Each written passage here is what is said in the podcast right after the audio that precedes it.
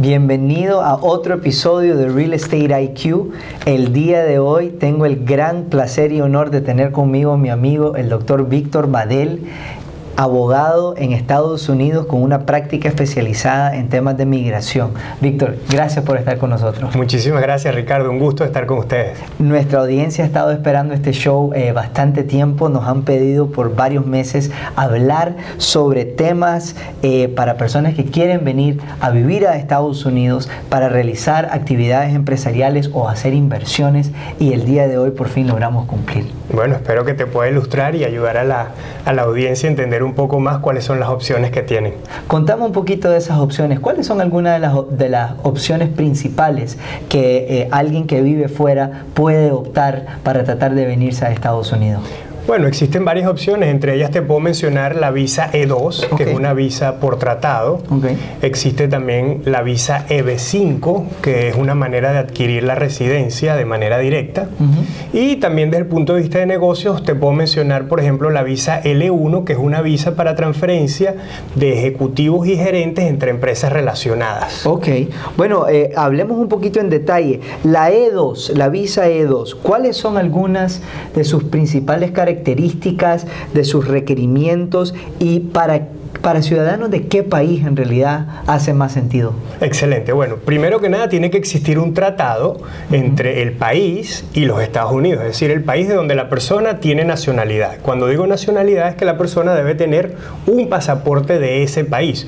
No necesariamente tiene que vivir o haber vivido en ese país. Por ejemplo, un venezolano que tenga tal vez un pasaporte de, de alguno de los países de la Unión Europea con quien Estados Unidos tiene tratado, por ejemplo, Italia, España, eh, Francia, Inglaterra, etcétera, puede venir a los Estados Unidos a invertir en un negocio nuevo o un negocio ya existente, en donde tiene que hacer una inversión de dinero, de acuerdo a la ley, esa inversión tiene que ser sustancial y la sustancialidad se da, Ricardo, dependiendo del tipo de negocio.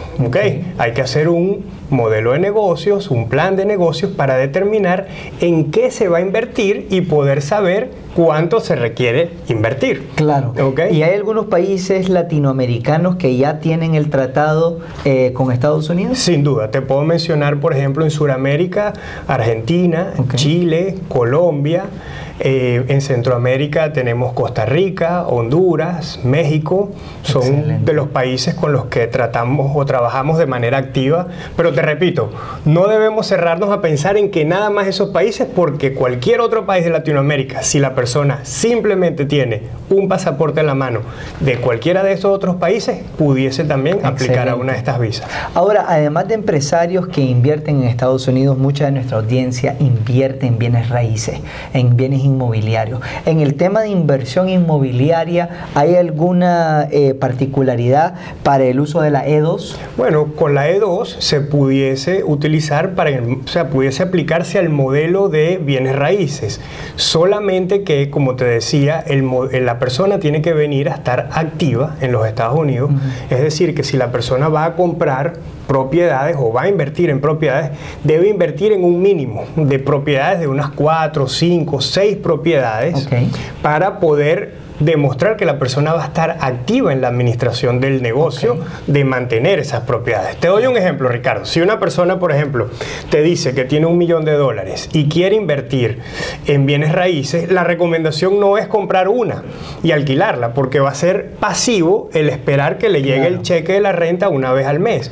Pero si la persona utiliza ese millón de dólares y compra cinco propiedades de 200 o 10 propiedades de 100, ya pudiéramos entonces armar un modelo de negocio alrededor de esa inversión para, para poder demostrar que esa persona va a estar activa en la administración de sus negocios, es decir, pagar la renta, pagar el condominio, etcétera, etcétera. Ahora, muchos de, nuestros inversionistas tal, vez no quieren venir a convertirse en gerentes de, administración y gestión de propiedad. ¿Cómo puedo, ¿Cómo puedo hacer para traer mi capital y tal vez buscar un socio, un aliado que, me, que tal vez ya tenga el expertise, el conocimiento de mercado para poder administrar las propiedades en conjunto? ¿Eso se va Sí, es posible. Ok, el inversionista solamente, eh, seguimos hablando de la E2. De la E2, exacto. Eh, te repito, por tratado con los Estados Unidos. Uno de los requisitos que no te he mencionado aún es que el inversionista tiene que tener control de la operación, es decir, tiene que tener por lo menos 51% en el negocio. Lo que quiere decir que si tiene o consigue a otro socio que ya está aquí en el negocio de alguna manera administrando, puede tener ese otro porcentaje, el 49%, el 40%, etcétera, y pudieran unir fuerzas y aliarse y de alguna manera delegar pues eh, la administración del negocio. Pero sí hay que demostrar que la persona tiene que estar activa en la administración del negocio. Clarísimo. Ahora, pasemos si querés a la EB5. La EB5 eh, es muy mencionada eh, y tal vez muy mal entendida aclararnos un poco las principales características y requerimientos de la EB5. Con gusto. Se dice o se entiende que la EB5 es de alguna manera comprar la residencia. ¿okay? Este es un programa que fue eh, de alguna manera solicitada por los estados ¿okay? que estaban de alguna manera en depresión, es decir, en algunas zonas en donde no había trabajo, etcétera, etcétera. Tuvieron la idea de que proyectos que estuvieran desarrollándose dentro de sus estados pudieran recibir inversionistas extranjeros aquí no importa, Ricardo, la nacionalidad de donde vengan, ¿ok?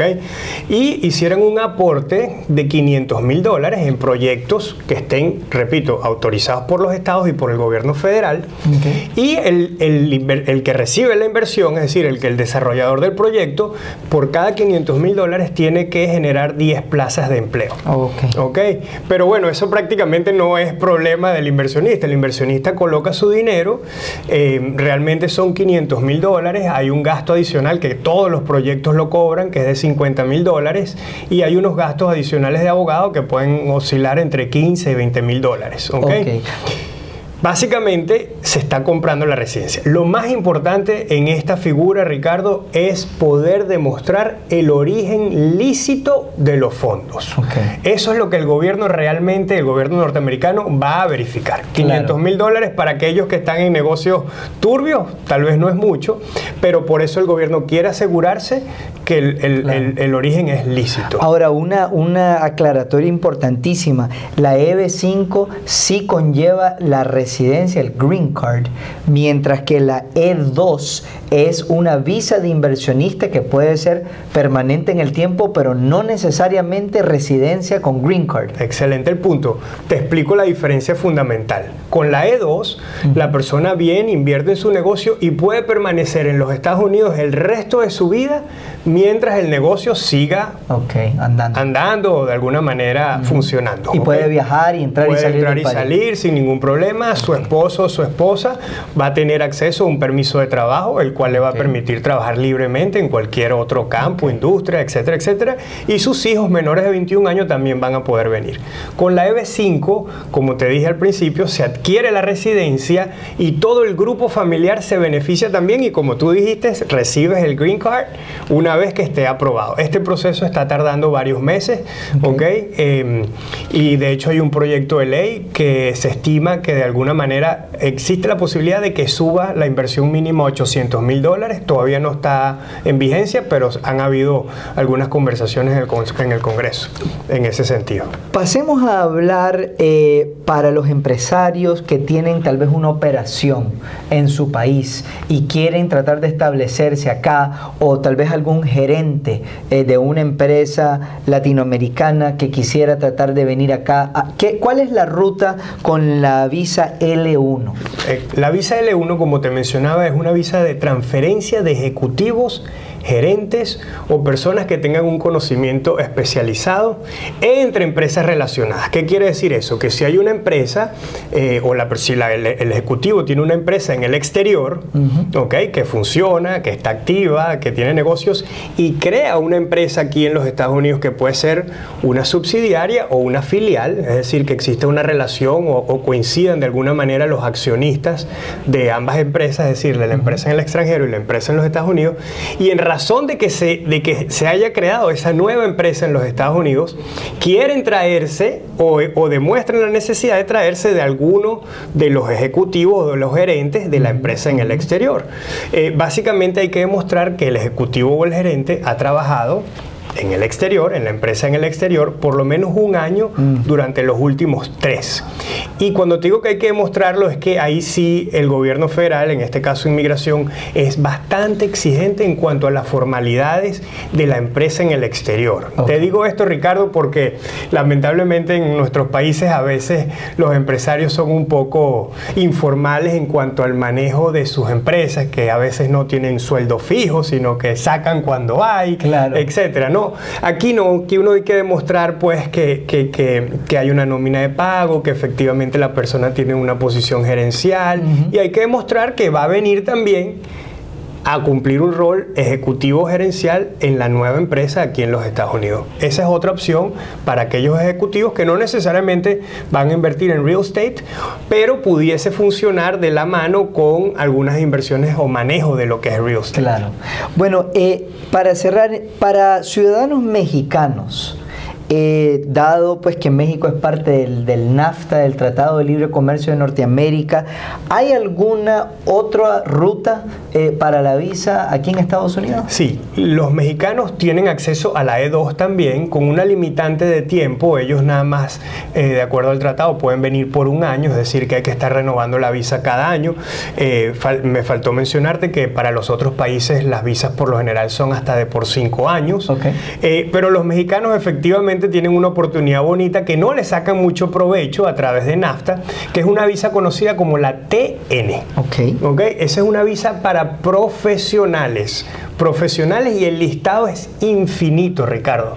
Es más, yo no te podría listar ni siquiera la mitad de las profesiones que están allí. Ahí se habla de, de abogados, de ingenieros, etcétera, etcétera, etcétera.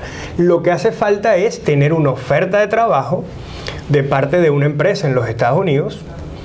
Repito, que la persona sea profesional y va a poder venir a trabajar con, con su esposa o esposo y también los miembros de su familia. Lamentablemente con esta visa la persona no va, la- el esposo o la esposa no va a tener un permiso de trabajo, tendría él o ella que conseguir también un visado para poder trabajar, pero esa es una opción fácil porque está vigente y disponible a través de, como tú bien lo dijiste, el Tratado de Libre Comercio de Norteamérica.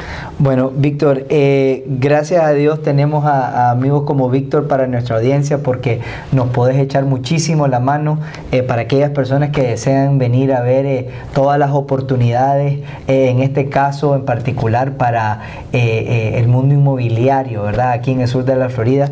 A ustedes les agradecemos muchísimo por acompañarnos de nuevo. Sigan enviándonos sus preguntas, sigan enviándonos sus ideas para poder eh, llevarles siempre lo último eh, para que puedan tomar mejores decisiones en sus inversiones.